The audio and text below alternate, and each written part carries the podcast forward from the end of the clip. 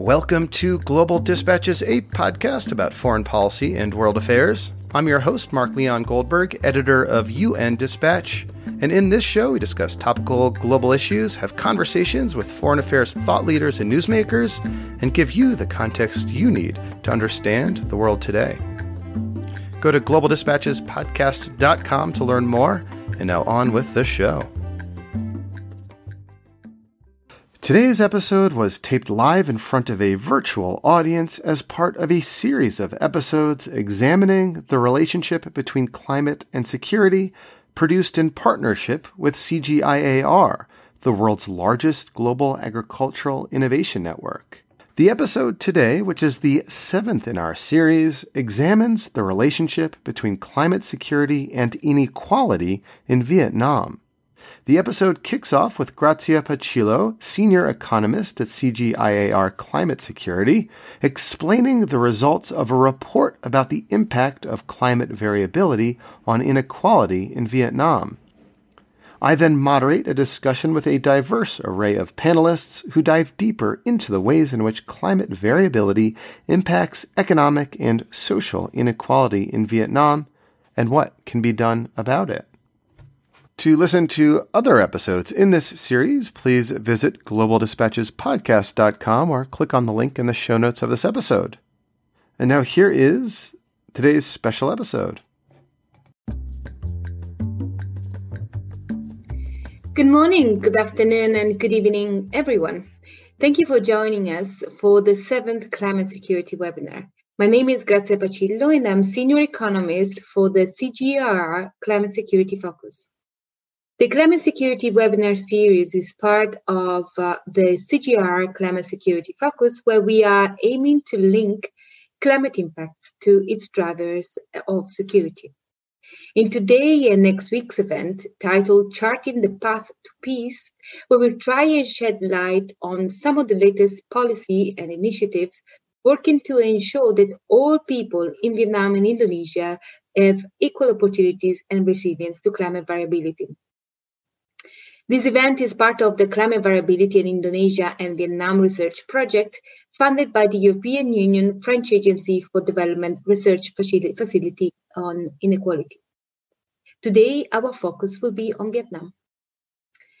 Climate change variability in Vietnam has been, uh, been remarkable in the past 20 years. The average surface temperatures have increased by one degree Celsius, with the southern provinces of the Central Highland Central Coast warming even more. Between the end of 2015 and the early 2016, El Nino event caused extensive droughts, especially in the Central Highlands, where severe consequences on food securities and livelihood have been documented. Mountainous areas in northern regions are increasingly experiencing devastating floods. And finally, with uh, more than 70% of the Vietnamese population living in the coastal areas and low lying deltas, Vietnam is highly exposed to riverine and coastal flooding, which not only threatens economic activities such as rice production, but also direct, directly affect people, uh, people's livelihoods. It is estimated that between 2007 and 2050, economic losses due to climate change will range between 6 and 15 billion US dollars. And these losses are likely to be concentrated in certain sectors, such as agriculture, and certain population groups, the poorest, vulnerable, and most marginalized. Recent evidence suggests that agriculture is not the only sector that is and will be affected by climate variability. The rapid development of the past decade in Vietnam has moved a lot of people out of farm activities to wage and non farm employment in urban areas. Some of these people are most marginalized and disadvantaged, such as migrants, women, and ethnic minorities. Their living and working conditions are precarious and as exposed to climatic conditions as those of people working in agriculture. It is widely recognized that the existence of structural inequalities such as the ones linked to ethnicities, remoteness, gender, and age, can worsen the ability of the poorest and most marginalized to respond to the climate challenge. We believe that this could be the case in Vietnam. For instance, marginalized groups such as ethnic minorities often live in remote, and rural areas, with infrastructure that is less resilient to climate impacts, have scarce voice and po- uh, political representation, and often suffer from marginalization and conservative social norms, which altogether might hinder their capacity to access a diversified set of productive assets to improve their current economic status and finally reduce their vulnerability to climate hazards. Failures to protect the poorest and most marginalized from climate impacts in both rural and urban areas will create the conditions for poverty traps and further social exclusion, ultimately contributing to widen the gap between the richest and the poorest. Vietnam is among the fastest growing low and middle income countries in Southeast Asia. Its effort in reducing poverty rates have been outstanding in the past decade. And as, as of now, about 5% of the population lives under the poverty line. Despite these remarkable results, inequality has been steadily increasing, and the divide between richest and the poorest has widened even more in rural and remote areas, and those areas that are mostly populated by ethnic groups, minorities ethnic groups. Economic inequality is reinforced by inequality of voice and opportunities in this country, with the poorest often excluded in favor of the rich. To give some numbers, Oxfam estimates that Vietnam's 210 super rich earn more than enough in one year to lift 3.2 million people out of poverty and to end extreme poverty. Studies on the direct impact on climate change and variability on inequalities are limited as the literature mostly focuses on the direct effect on poverty and treats inequality as a secondary and consequential issue. But we know that poverty and inequality are different, very distinct phenomena, and often follow different patterns, as demonstrated in the case of Vietnam. Furthermore, a large majority of the previous studies analyzes the relationship between climate and inequality across countries, with less attention to how different groups within each country are impacted by climate hazards. In these analyses, we use a within country approach to dig deeper in the relationship between climate and uh, variability and inequality, and to understand whether this impact is bigger for the most vulnerable people in Vietnam, and whether this contributes to increased inequality in the country. In other words, in our analysis, we tried to understand whether climate variability is regressive, or better, we wanted to understand whether climate variability impacts are bigger for those who are less able to cope with these consequences. And if so, what can we do to ensure an equal, sustainable economic development for all in Vietnam? Our results show that the effect of climate variability is indeed regressive as income decreases and income inequality increases with changes in climatic conditions. The most affected areas are those that have historically been more affected by El Nino related events, such as Central Highlands, Southeast and Mekong Delta regions. Ethnic minorities, rural, and farming households are bearing the biggest burden of these impacts and have a lower probability to escape poverty in the medium to the long term. Our analysis also suggests that some of the most vulnerable, vulnerable households, especially rural and ethnic minorities, might be using transfers and remittances as an insurance mechanism to cope with the short-term impact of climate variability. These coping capacities, however, seem to mostly focus on the short term, while long-term uncertainties remain.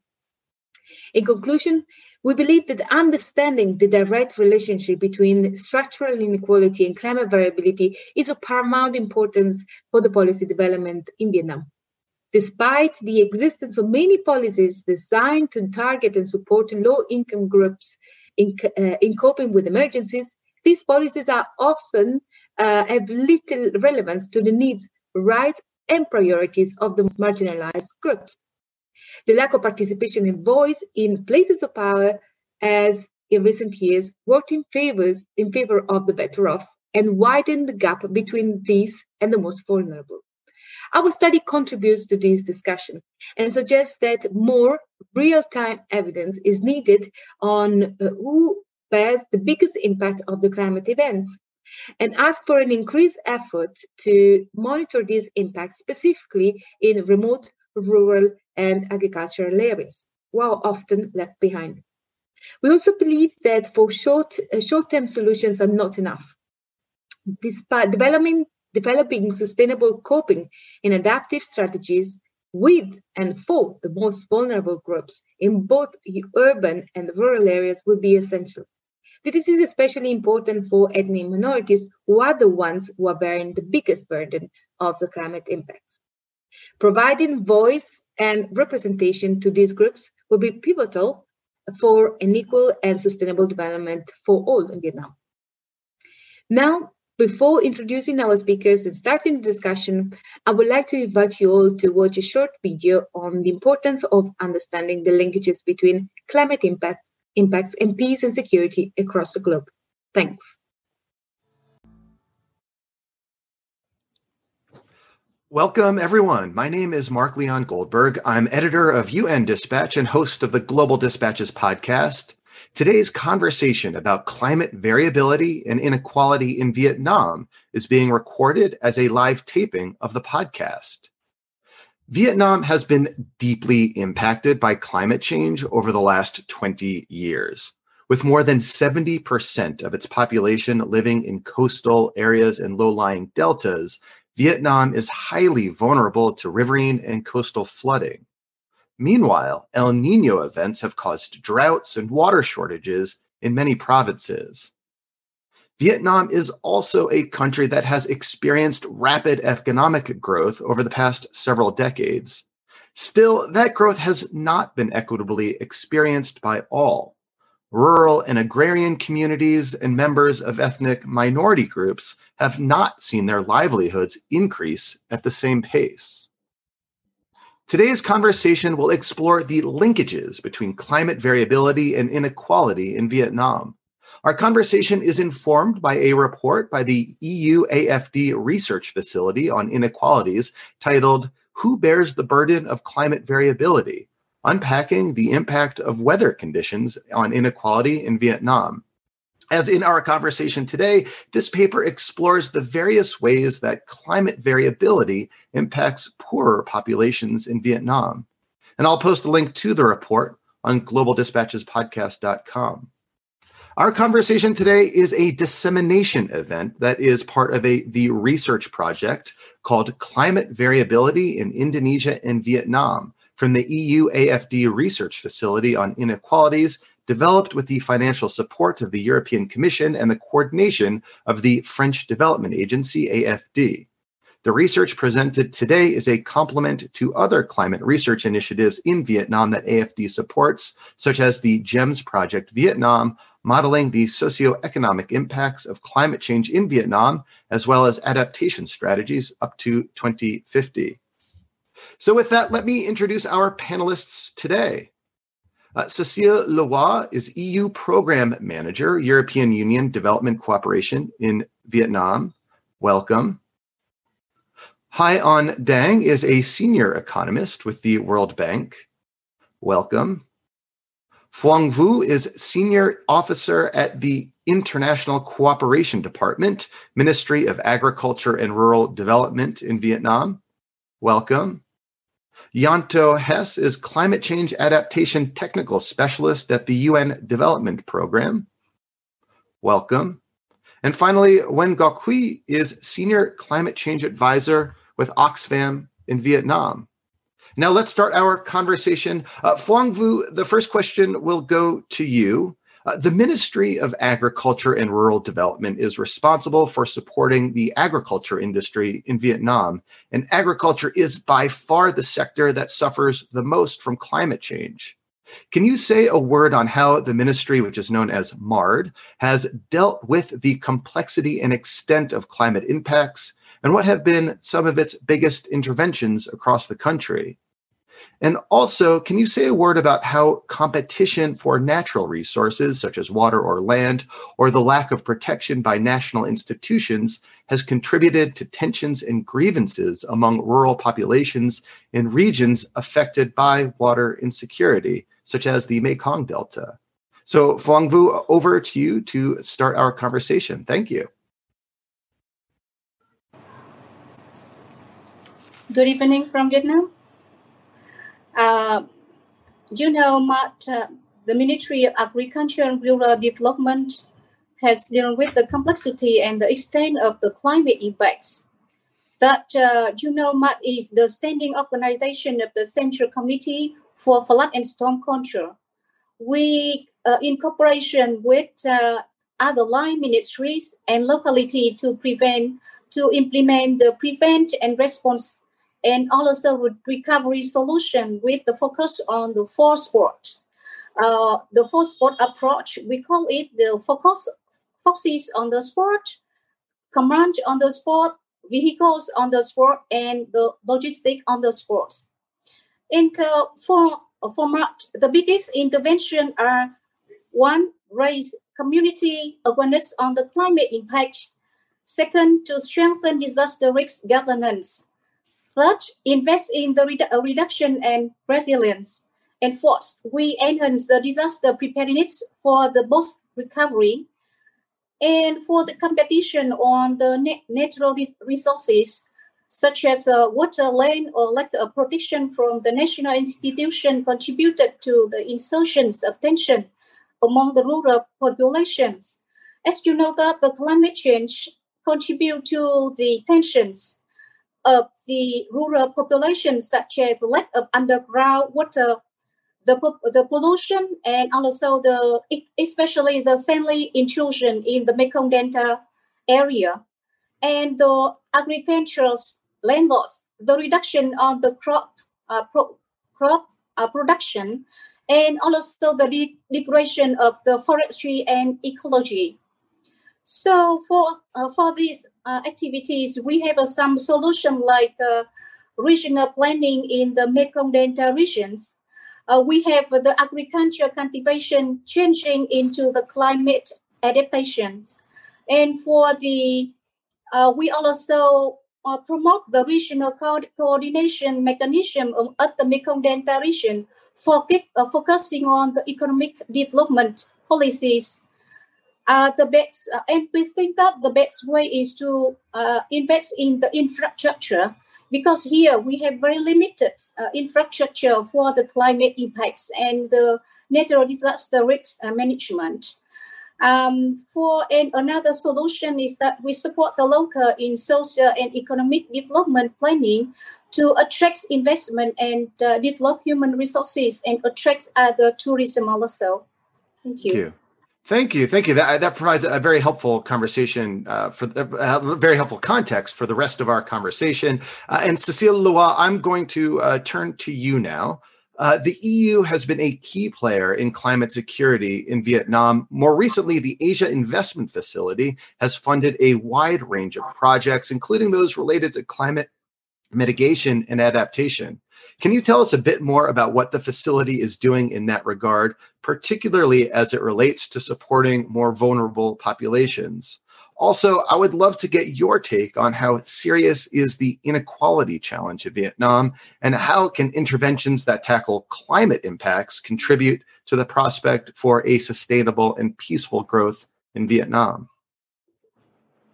Well, thank you, Mark, and uh, good evening from uh, Vietnam, uh, everyone. Um, so regarding your first question about the Asia Investment Facility, it is funding from the European Commission um, to help the sustainable uh, infrastructure development uh, in Vietnam.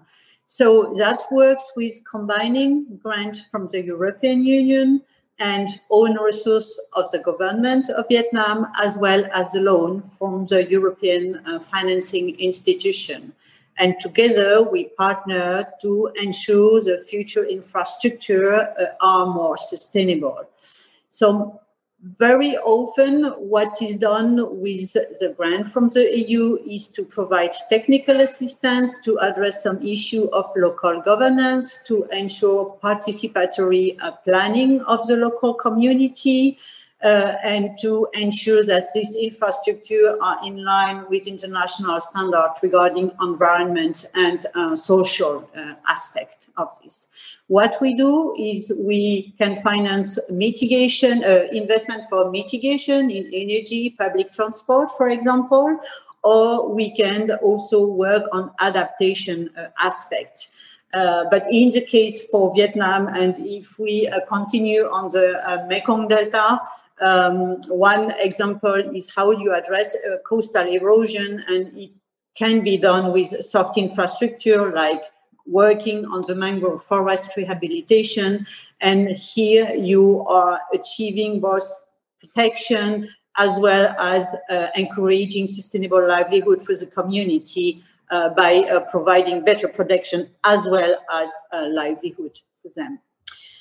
Uh, how serious? I think, uh, uh, like in any other country, the um, inequality are very serious, and climate change is worsening the divide between the vulnerable community and the most lucky part of the of the population.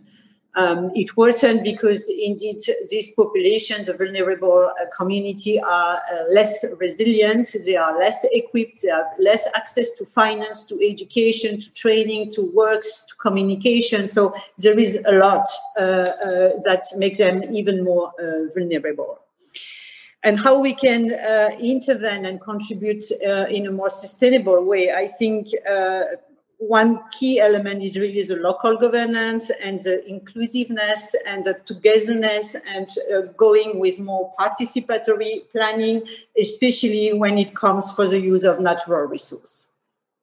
Thank you. Thank you very much. Uh, I will turn to Yanto Hess now from the UN Development Program. Uh, Yanto Hess, can you please help us understand better what UNDP is doing to enhance climate coping capacity of the most vulnerable groups in the population, such as ethnic minorities? And what is, in your view, the linkages between increasing uh, climate impacts, lack of opportunities to escape poverty, and insecurity uh, across the region, across Southeast Asia? Yeah, thank you very much, Mark, for your question. Um, like, first of all, I would like to say that uh, UNDP is one of the uh, largest uh, development organization in Vietnam in the field of um, climate change uh, response strategies. In line with our country program, uh, we're focusing on eradicating poverty, working uh, with the government on structural transformations, and trying to build resiliency. Like, for example, we are got a range of climate change related projects under implementation at the moment. Um, for example, we are focusing on the uh, coastal zones where we are uh, reaching out to 30 million beneficiaries and enhancing their resiliency against uh, storm surges, increasing salinization processes of the uh, coastal so, uh, soil and water areas. And also uh, recently built up to 4,000 houses, which are flood resilient and storm resilient. And can can you understand me well, Mark? Yeah, yeah, that that that, that makes uh, perfect sense. Um, and I mean, to what extent are projects like this replicated across the region with an eye on uh, combining projects that focus on climate insecurity to those that reduce economic inequality as well? I think, as uh, Gracia already mentioned, I mean, like it's a structural uh, problem or structural, like um, yeah structural phenomena when like in um, yeah poverty levels increase and because of uh, increasing climate change uh, impact mm-hmm. I think we uh, briefly lost your video. Uh, Yanto we'll, we'll, we'll, come back to you in a moment. I'd like to uh, move to uh, Nguyen Ngoc Huy of Oxfam. Uh, Oxfam, together with the Mekong Development Research Institute, has recently published a very comprehensive report on the status of inequality in Vietnam. Can you tell us a bit more about the results of this analysis and what Oxfam is doing to address these complexities? Uh, also, can you help us understand how has urban poverty, social exclusion, and inequality grown across the years, and what are the, is the implication of uh, these on a sustainable, peaceful, uh, and more broadly based socioeconomic growth in the country? Uh, hello, everyone. So um, uh, in Vietnam, uh, we had just uh, completed and, and published one report. It, um, I would like to provide some of the key findings of this report. It's in, in four points. The first one is that um, Vietnam had successful in reducing poverty, but the inequality is increased. And the second one is, you know, the inequalities in Vietnam is the dimensional uh, inequality. It's not a single and simple one. For example, um, inequality is not only in the gap of the income among a group of people, but also the gap of the access on the gap on of the uh, access to the public services and also the gap among of the difference in inter um, uh. So uh, another um, findings of the um, uh, research is that you know the interlink issues of the inequality. Uh, for example, uh, one person who are the vulnerable and in equal, so they lack of the they are poor, for example. So the poor will be lack of the, the opportunity to access to the public services. Uh, they may have a low voice uh, to participate in the public uh, spaces, and and so they are more and more vulnerable to the impact of the climate change and hazards. So we call this kind of a cycle of the problem. So one people think they are poor or you know they are in a minority groups, um, uh, migration groups, so they will face with more vulnerable issue or things and, and easiest impacted by climate change and hazards. Um, the, the first findings of the report is like the current model of the economic development um, in Vietnam is not uh, appropriate uh, with the context into the context of the climate change and especially the, the COVID situation. So uh, under the impact of the climate change and the COVID, so the inequality is more visible among the different groups, and the gap, you know, uh, uh, a little bit uh, more uh, and larger. So that that is some of the key findings uh, of the report of study, and and how we address it. Um, we do many things of analysis and uh, to uh, provide our uh, suggestion to the government um, during by the campaign. Um, but I, I, can provide here the one of shortly in an example. For example, the tax policy.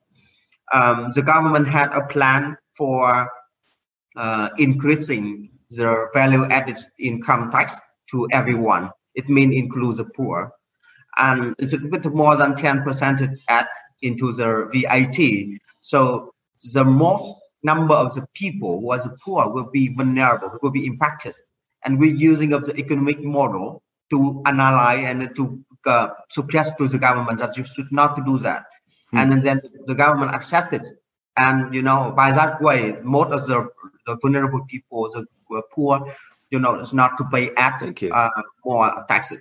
Thank you. Th- thank you. Thank you. And, and, actually want to stay on this topic of, of inequality and turn to Hai Anh Dang of uh, the World Bank. Um, you know, the Ox, as, as, uh, the Oxfam report shows you know, there are hazards uh, associated with rising inequality. Uh, and I believe Grazia referenced this statistic earlier that was demonstrated in the Oxfam report, which is that uh, Vietnam's 210 super rich earn more than enough in one year to lift 3.2 million people out of poverty and end extreme poverty in Vietnam. Uh, and I would be curious to learn uh, your take on how the current trends of increasing inequality in Vietnam could hinder Vietnam's continued and peaceful socioeconomic development. Yes. Uh, good morning, everyone from Washington, D.C. Yes, and um, thank you, Mark, uh, for the questions. Um, um, so in, fact, uh, I, I, uh, I completely agree, you know, with my colleague Hao Huy Nguyen um, uh, when he mentioned that the government of Vietnam, you know, has been doing a very good job uh, with uh, reducing poverty, right, uh, over the past, you know, like decades. but then at the same time, you know, recently we see rising inequality, and in particular, you know, rising inequality in terms of inequality of opportunities say for example you know like the poor households may not have equal you know like uh, access uh, to all the necessary services you know schools you know like uh, same quality of medical medical care you know as a rich households in vietnam. So so so that can be a cause for concern. And um and um i think that you know let me also take another example. Uh, for example, you know, like uh, bigger firms, especially you know, like uh, uh public, you know, like uh, state, you know, companies in Vietnam. You know, they may have uh, you know, like better access, you know, to capital, and they can influence, they can may uh, have a, even, you know, like a better treatment in terms of, you know, like uh, uh regulation, right? So, so, so that can create, you know, uh, an unequal, you know, playing field uh, with small, smaller firms, informal firms in Vietnam. And, and in fact, you know, uh, uh, there has been studies, you know, showing that informal firms in Vietnam, you know, can provide the engines of growth and they can provide, you know, most of, you know, like uh, employment opportunities uh, for the labor force in Vietnam. So, so, so indeed, uh, I agree, you know, like uh, we need to try to uh, create, you know, like a better and more equal opportunities so that, you know, all uh, the different, you know, sectors in the economy, you know, can contribute equally and uh, fruitfully, you know, to economic growth. Yeah. Thank you. Thank you. Th- thank you very much. Uh, and I want to turn back to uh, Cecile know, one of the conclusions of the report uh, upon which we are basing our conversation today is that despite the tremendous economic growth in Vietnam uh, over the last several decades, it's already been discussed at, at length, um, there still exists low capacity to provide timely support to the most vulnerable groups to climate hazards. In your experience, what are the main challenges of ensuring equal opportunities in the context of our current climate crisis? And how can the quality of the local governance impact on the effectiveness of these measures? Okay, uh, thank you, uh, Mark. Uh, on this, yes, I mean, the two colleagues said previously, Vietnam has, has done an amazing uh, job for the last 30 years. If you just look at access to energy, it was 10% uh, of the population accessing to energy in 86 and now 98%.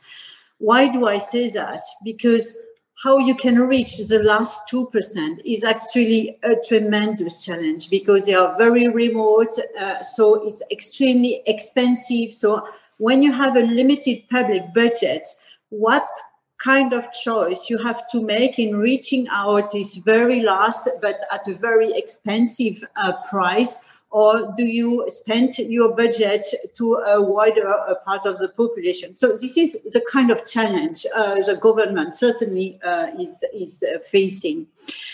Uh, how to deal uh, with the um, natural uh, resource and access of this natural resource when you are facing more and more degradation. I mean, this is already challenging to ensure equality of the people uh, in regards to the vari- uh, variety of the situation here in Vietnam. Um, I think working on the governance uh, and the local governance is a key aspect uh, because it will allow participatory planning. And, but it might be challenging indeed to have the voice of the more vulnerable really uh, being heard uh, by the local government. And I think here there are key players, which are the civil society organization that can actually do a lot to link between the local authority and the uh, uh, vulnerable uh, local uh, minorities or more vulnerable part of the population. Civil society can train uh, the uh, public services, can train the community, can link, can provide access. And, and, and again to promote the inclusiveness and, and I think inclusion is a key word. Uh, thank you. Thank you. Uh, we'll turn back to uh, Vu. Uh, as we mentioned earlier, agriculture is still the most vulnerable sector to climate change in the country. Uh, often, rural communities in particular are left behind in their ability to access information on climate events and strategies to increase their resilience to climate variability. In your view, how can research institutes help your ministry maintain its commitment to a more equitable and resilient agriculture sector? Thank you, Mark. Uh, I think your question is very interesting because um, uh, for uh, for MARD we still continue to ensure the the rural, rural vulnerable groups by uh, by many many ways and uh, so, uh, solutions. We continue with the agricultural restructuring so that we can it can be ad- ad- adaptive to the to the climate change, and still will still revise and up- update the support policies and regulate regulating on the agriculture su- supporting by for the vulnerable groups. And um, we continue the formulations um, and implementation uh, implementation of, of the strategy planning and plan for the agricultural development and uh, you know it is very important that uh, we we should continue with the community awareness raising on the climate uh, climate impacts um, should continue with the capacity building for from the central to the local level on the gender equality re- related to, to the ag- agriculture and uh, climate impact. Uh, we should uh, also we have the capacity building and clearly uh, assign tax and powers between the, the central government and the uh, and the, lo- the local government. Um, we uh, should strengthen the science and technologies application into the agriculture for and for the how for your question how can the research institute can have much uh, commitment uh, to a more equitable resilient agriculture we really need uh, the institution um, uh, to have uh, for the uh, to, to to transfer the advanced science and technology in the context of the of the climate change and uh, we we need them to to make uh, to do the research to review the re- resilient uh, models for Vietnam agriculture. Uh, also, you know, this institute can create the platform so that we can share the information and experience in terms of uh, the, the climate change and other related issues. And um, very important thing is that uh, we should implement the uh, climate resilient programs uh, under the regional context and the and also the global context, uh, putting it into the Vietnam model. Thank you, Mark. Thank you. Thank you very much. Uh, I will turn to uh, Yanto Hess now. Uh, one of the findings uh, of the study we're discussing uh, today is that certain households, especially rural and ethnic minorities, use transfers and remittances as insurance against extreme climate events. And we know from studies that the use of remittances as an insurance uh, against climate hazards is known to be a feasible coping strategy for the most vulnerable households. Uh, the coping capacity of these households, however, seems to mostly focus on the short term. From your experience, how can this strategy become a long term sustainable solution for Vietnamese households? And what are the common issues and bottlenecks that policymakers should address to ensure equal opportunities for socioeconomic development? Yes, thank you, Mark. I hope uh, this time the video and the sound won't cut off. Like you I sound great. Uh, like to respond for to your previous question again. Like um, like on the work UNDP is doing in support of uh, different ministries here uh, to respond to climate change. I mean, like the main thing is besides the implementation um, phase is also that we like uh, support different ministries in the planning exercises and budgeting exercises towards um, ensuring that any kind of government interventions over the next five to 10 years will consider climate change impacts. And those also triple down effects will benefit the most vulnerable communities in a way, for example, we uh, work together with uh, MARD to develop their uh, sectoral adaptation plan for the agriculture sector, where we also um, undertook a range of um, national level risk assessments for flood risk, um, landslide risk, and a range of other risk factors, and then screened which kind of areas, which kind of provinces, which kind of communities are the most vulnerable. So MARD could plan ahead of um, what kind of interventions they are like rolling out in the countries to reach those who are most in need and most exposed to these kind of climate change impacts. Okay, that's just like one quick wrap up to the other question. Like now towards the uh, uh, remittances, Um, from the initial findings, uh, I saw that um, the benefits from the remittances uh, after an emergency struck in the research from Grazia and her colleagues uh, showed that the impact, the positive impact of the remittances were quite short-lived, which potentially relates to um, the situation that one household member goes into the city, uh, gets a second job, sends money back home, but after one season, then returns back to the village.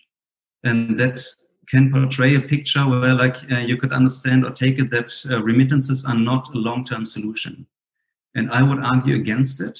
Like if you look at some international studies, for example, IFAD, um, the International Fund for Agricultural Development, undertook a study in 2018 where they found that 200 over 200 million migrant workers um, sent a total of 529 billion remittances to their families in developing countries in 2018. 529 um, that year was triple the amount of the overall annual overseas development uh, which was sent from developed countries to developing countries. So you can see like what kind of um, finance we are talking about. In the same year it was also exceeding the foreign direct investment fdi in most developing countries.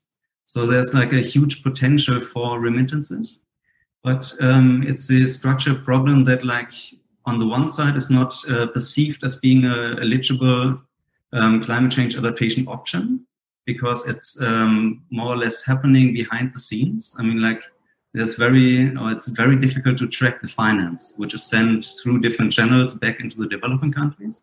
And it's also difficult to then um, influence how the money is used or can be used in order to increase the resiliency of the most poor against um, any kind of uh, climate change related impacts. Like the other thing which I would like to highlight here, which uh, I saw in my work experience in the last couple of years, uh, particularly in the field of project development, is um, that many organizations as well as uh, ministries work in silos and think in silos. For example, like if there's uh, somebody from a Ministry of Agriculture, they're like mainly concerned about uh, interventions which relate to their um, yeah, mm. level of expertise. But um, I think especially with climate change, it's important to understand that climate change and climate change impacts will affect us, uh, affect us on several levels and also at um, different sectors at the same time and simultaneously. Thank you. I think that, like, Th- thank you. Well, you know, the, the point of, of all these conversations is try to break down those silos and have conversations across disciplines, across sectors, uh, in order to, to get at a, a, solution to some of the common challenges uh, that uh, we're all facing. Uh, thank you very much. And I'll come back to you, uh, Yanto, for a final uh, question to offer and elaborate on, on some of those solutions based interventions that, that you might suggest. Uh, for now, though, I'd like to turn to Ngoc Huy. You know, we've been focusing a lot of our conversation on agriculture today, but it is not the only vulnerable sector to climate variability. Uh, more and more poor and marginalized people in Vietnam are being employed in construction activities, which are as exposed to climatic conditions as farming activities. What are, in your mind, uh, the best social protection options to provide support to and formalizing employment status of least skilled workers? the poorest and also the most marginalized groups engaged in non-farm sector, especially in urban areas? Yeah, uh, thank you very much for the question. But actually, the, uh, with the development of the economic in Vietnam, with the urbanization, with a lot of the um, people who leave the farm um, in the rural area and then they come to the city for the uh, the hunting job in the mm-hmm. in the urban area and uh, uh, you know that uh, there lack of the access to the public services and uh, the lack of the opportunity to, to access to the, to the public services. For example, the uh, health uh, care system, the insurance, and the um, education for their next generation also. Because when they come to the city, they do not only themselves, uh, um, but also some sometimes they can carry with their uh, children. And you know, lacking of the access to the public service is one of the most important uh, the, the, the issues important issue is now in Vietnam. And that it come in my mind is that we need to open space for the um, uncared worker, for, for the informal workers who can access to the public services. Uh, another thing is that um, to increase their opportunity uh, to join formally uh, to the uh, decision making process at a local level and to raise their voice. That I think uh, when they can accept uh, and have the opportunity to join with the public spaces, spaces, so they can build up their knowledge, aware about the policy of the government, and by that way, they would not be left behind by any of the policy of the from the government. Thank you. Thank Thank you, thank you. Uh, and now I'd like to turn to Hai Anh Dang uh, of the from the World Bank. You know, providing voice and opportunities to ethnic minorities, women, and poor households could contribute to poverty, uh, to enhancing poverty mobility, and ensure a more equitable socioeconomic development. So, in your view, what more can be done to help these groups uh, move out of poverty traps amid a climate crisis? Mm, yes, yes. Uh, thank you, Mark. Um, so, um, so in the joint study, right, that we did with uh, Grazia and other colleagues, uh, we define that you know like uh, dis- disadvantaged groups such as ethnic minorities, uh, uh, women, you know, or poor households. You know, they uh, basically you know they are poorer and uh, they are uh, at a more disadvantageous, you know, positions than other groups. Um, so, so what to do to help them? Uh, indeed, you know, that, that's a big question, and I think that you know, like uh, different organization, different agency, right? Like uh, Oxfam, like uh, the EU delegation, of course, and you know, we all uh, have uh, our different, maybe, of course, we have some common approach, but we also have our different approach. I mean, to, to helping the groups. Um, also, as a World Bank, you know, we also have many uh, different programs, you know, uh, for helping the groups. I mean, ranging from uh, you know, education, you know, to uh, infrastructure, right, to uh, sustainable development, uh, and, and and and so on. Yes. Um, so, but then, in my personal opinion, you know, as a researcher, yes, um, uh, I could believe that uh, ethnic minority groups, you know, they uh, they may have their own uh, they may have their own you know different culture right from the ethnic majority groups. Uh, for example let, let, let me take an example you know for for most of the rural population in vietnam uh, most of the rural ethnic majority population in vietnam for now, the, the dominant uh, work sector is still agriculture, you know, where basically we people, you know, working on the farm, right? Um, similarly, you know, uh, for ethnic minority, you know, they mostly, they also work on the farms.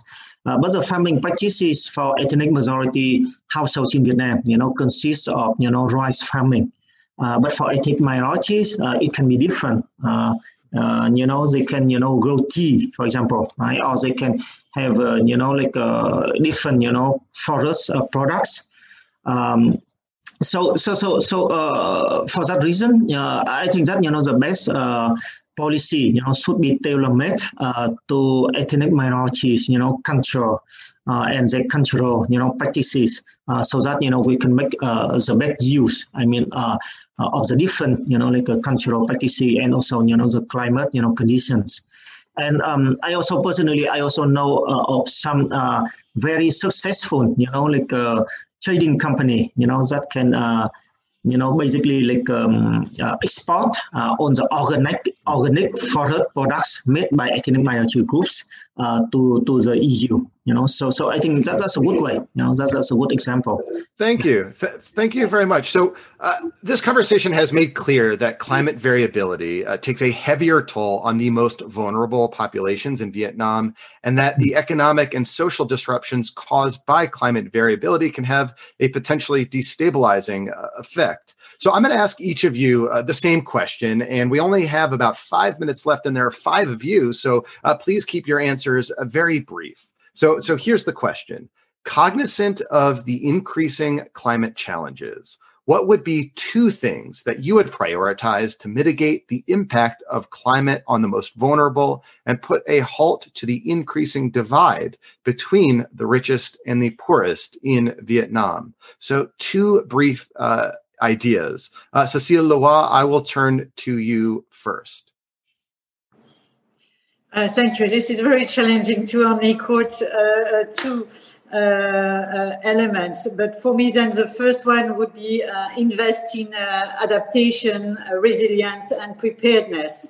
Uh, so equipped uh, the people with information, with money, so uh, with tools, with education, so they can adapt with with the climate uh, change um, pattern that are affecting the life.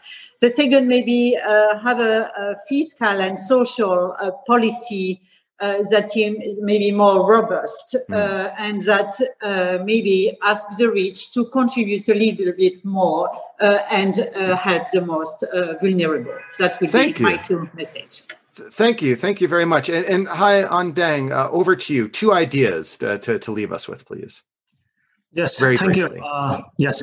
So um, I would like to think that we should uh, try to, uh, you know, adopt alternative, you know, like um, methods or you know like uh, uh, you know like uh, practices for example you know uh, organic farming or high precision uh, high value farming uh, i think that that can be a good way to deal with you know climate change and uh, and the other idea that i think that we should also diversify for example tourism you know is also a good and growing sector in vietnam you know that that can be another way to deal with climate change Thank you. Th- thank you very much. And Phuong Vu, uh, over to you for two ideas, two suggestions to leave us with. Uh, format, we think that we uh, format we have uh, two priorities. The first one is the community raising awareness. The second one is the investment in infrastructure especially the shelter and the community house uh, for the rural area that are most vulnerable. Thank you. Thank you very much. Uh, and uh, Yanto Hess, uh, to you for two ideas, two suggestions to, to leave us with today. Yeah, thank you very much. Uh, I would say, like, the first thing for me would to focus on the youth because uh, younger generations will be the climate change leaders in the uh, next couple of years to come and I think providing educational um, opportunities for the youth because they can also then uh, take up alternative life used to do and send back remittances or be one of the uh, incoming generation generators in the family. The second uh, thing is that you, or from my perspective, it's important to mainstream climate change risk in planning and budgeting processes. That means, like, especially in a um, very rapidly developing country like Vietnam, it is important to already consider which kind of areas will be affected by climate change in the next uh, 10 to 20 years. So you avoid like placing new infrastructure projects in places which will be highly exposed to uh, storm surges, to landslides, to other risk factors. So I think when you early on consider climate change impacts, you can avoid a lot of um, additional damage costs down the line. Thank you. Thank you very much. And finally, uh, to you, Nguyen Ngoc Huy, uh, two ideas, two suggestions to leave us with. My first idea is that uh, related to the carbon inequality report that Oxfam had just published recently. Um, we recommend that the risk who are, you know, just only 10% of the population, but they're responsible for more than 50% of the carbon emission um, in the contribute to the global warming. So we act for the private sector, uh, private sector companies uh, and also business sector who need to invest in the climate resilience and to support for the poor people who are now most vulnerable to the climate change. And the second one is that uh, we would like to recommend to the government to reform of the economic model is that not rely on of the uh, nature assets uh, um, resources, but it's more based on the humans and uh, to protect the planet. And that is my two my suggestion. Thank you. Thank you. And thank you all for your time today and for our conversation. Uh, that wraps it up. Uh, I'm going to turn the camera over to Grazia, who will offer some concluding remarks. Uh, thank you to the panelists. And uh, Grazia, over to you. Thanks, Mark. And thanks to our speakers for this very insightful discussion indeed. This is the seventh debate regarding climate security, demonstrating the need for a continuous process of reflection around uh, climate impacts, existing risks and threats, and social political security.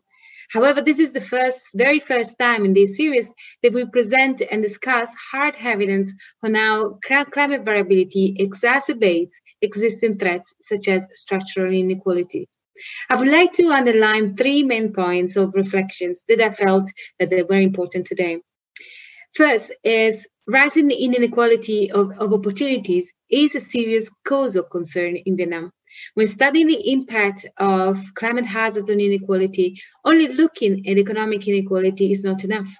Inequality is a multidimensional phenomenon, as it is the impact of climate on different groups in the population.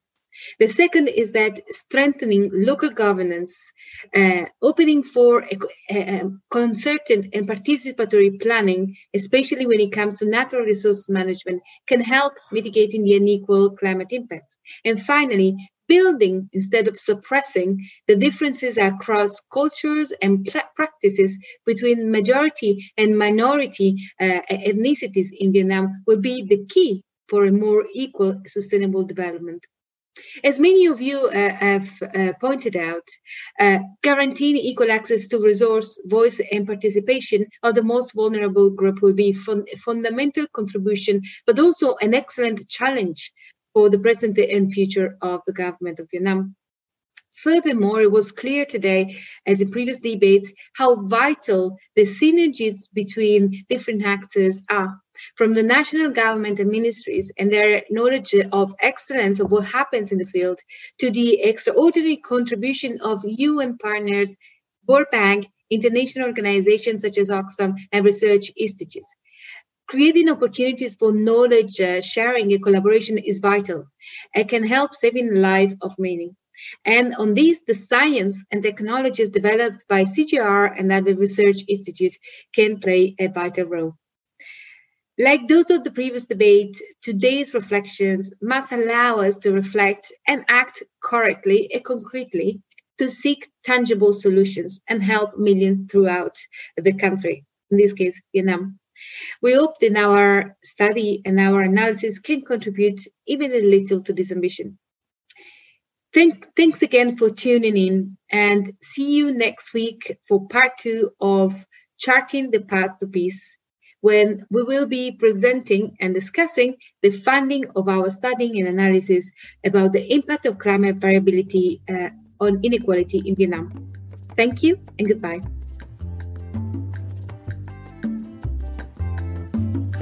All right. Thank you all for listening. Thank you to Grazia. Thank you to CGIAR for another great conversation in this climate security series. To view other episodes in the series again, please visit globaldispatchespodcast.com. All right. We'll see you next time. Thanks. Bye.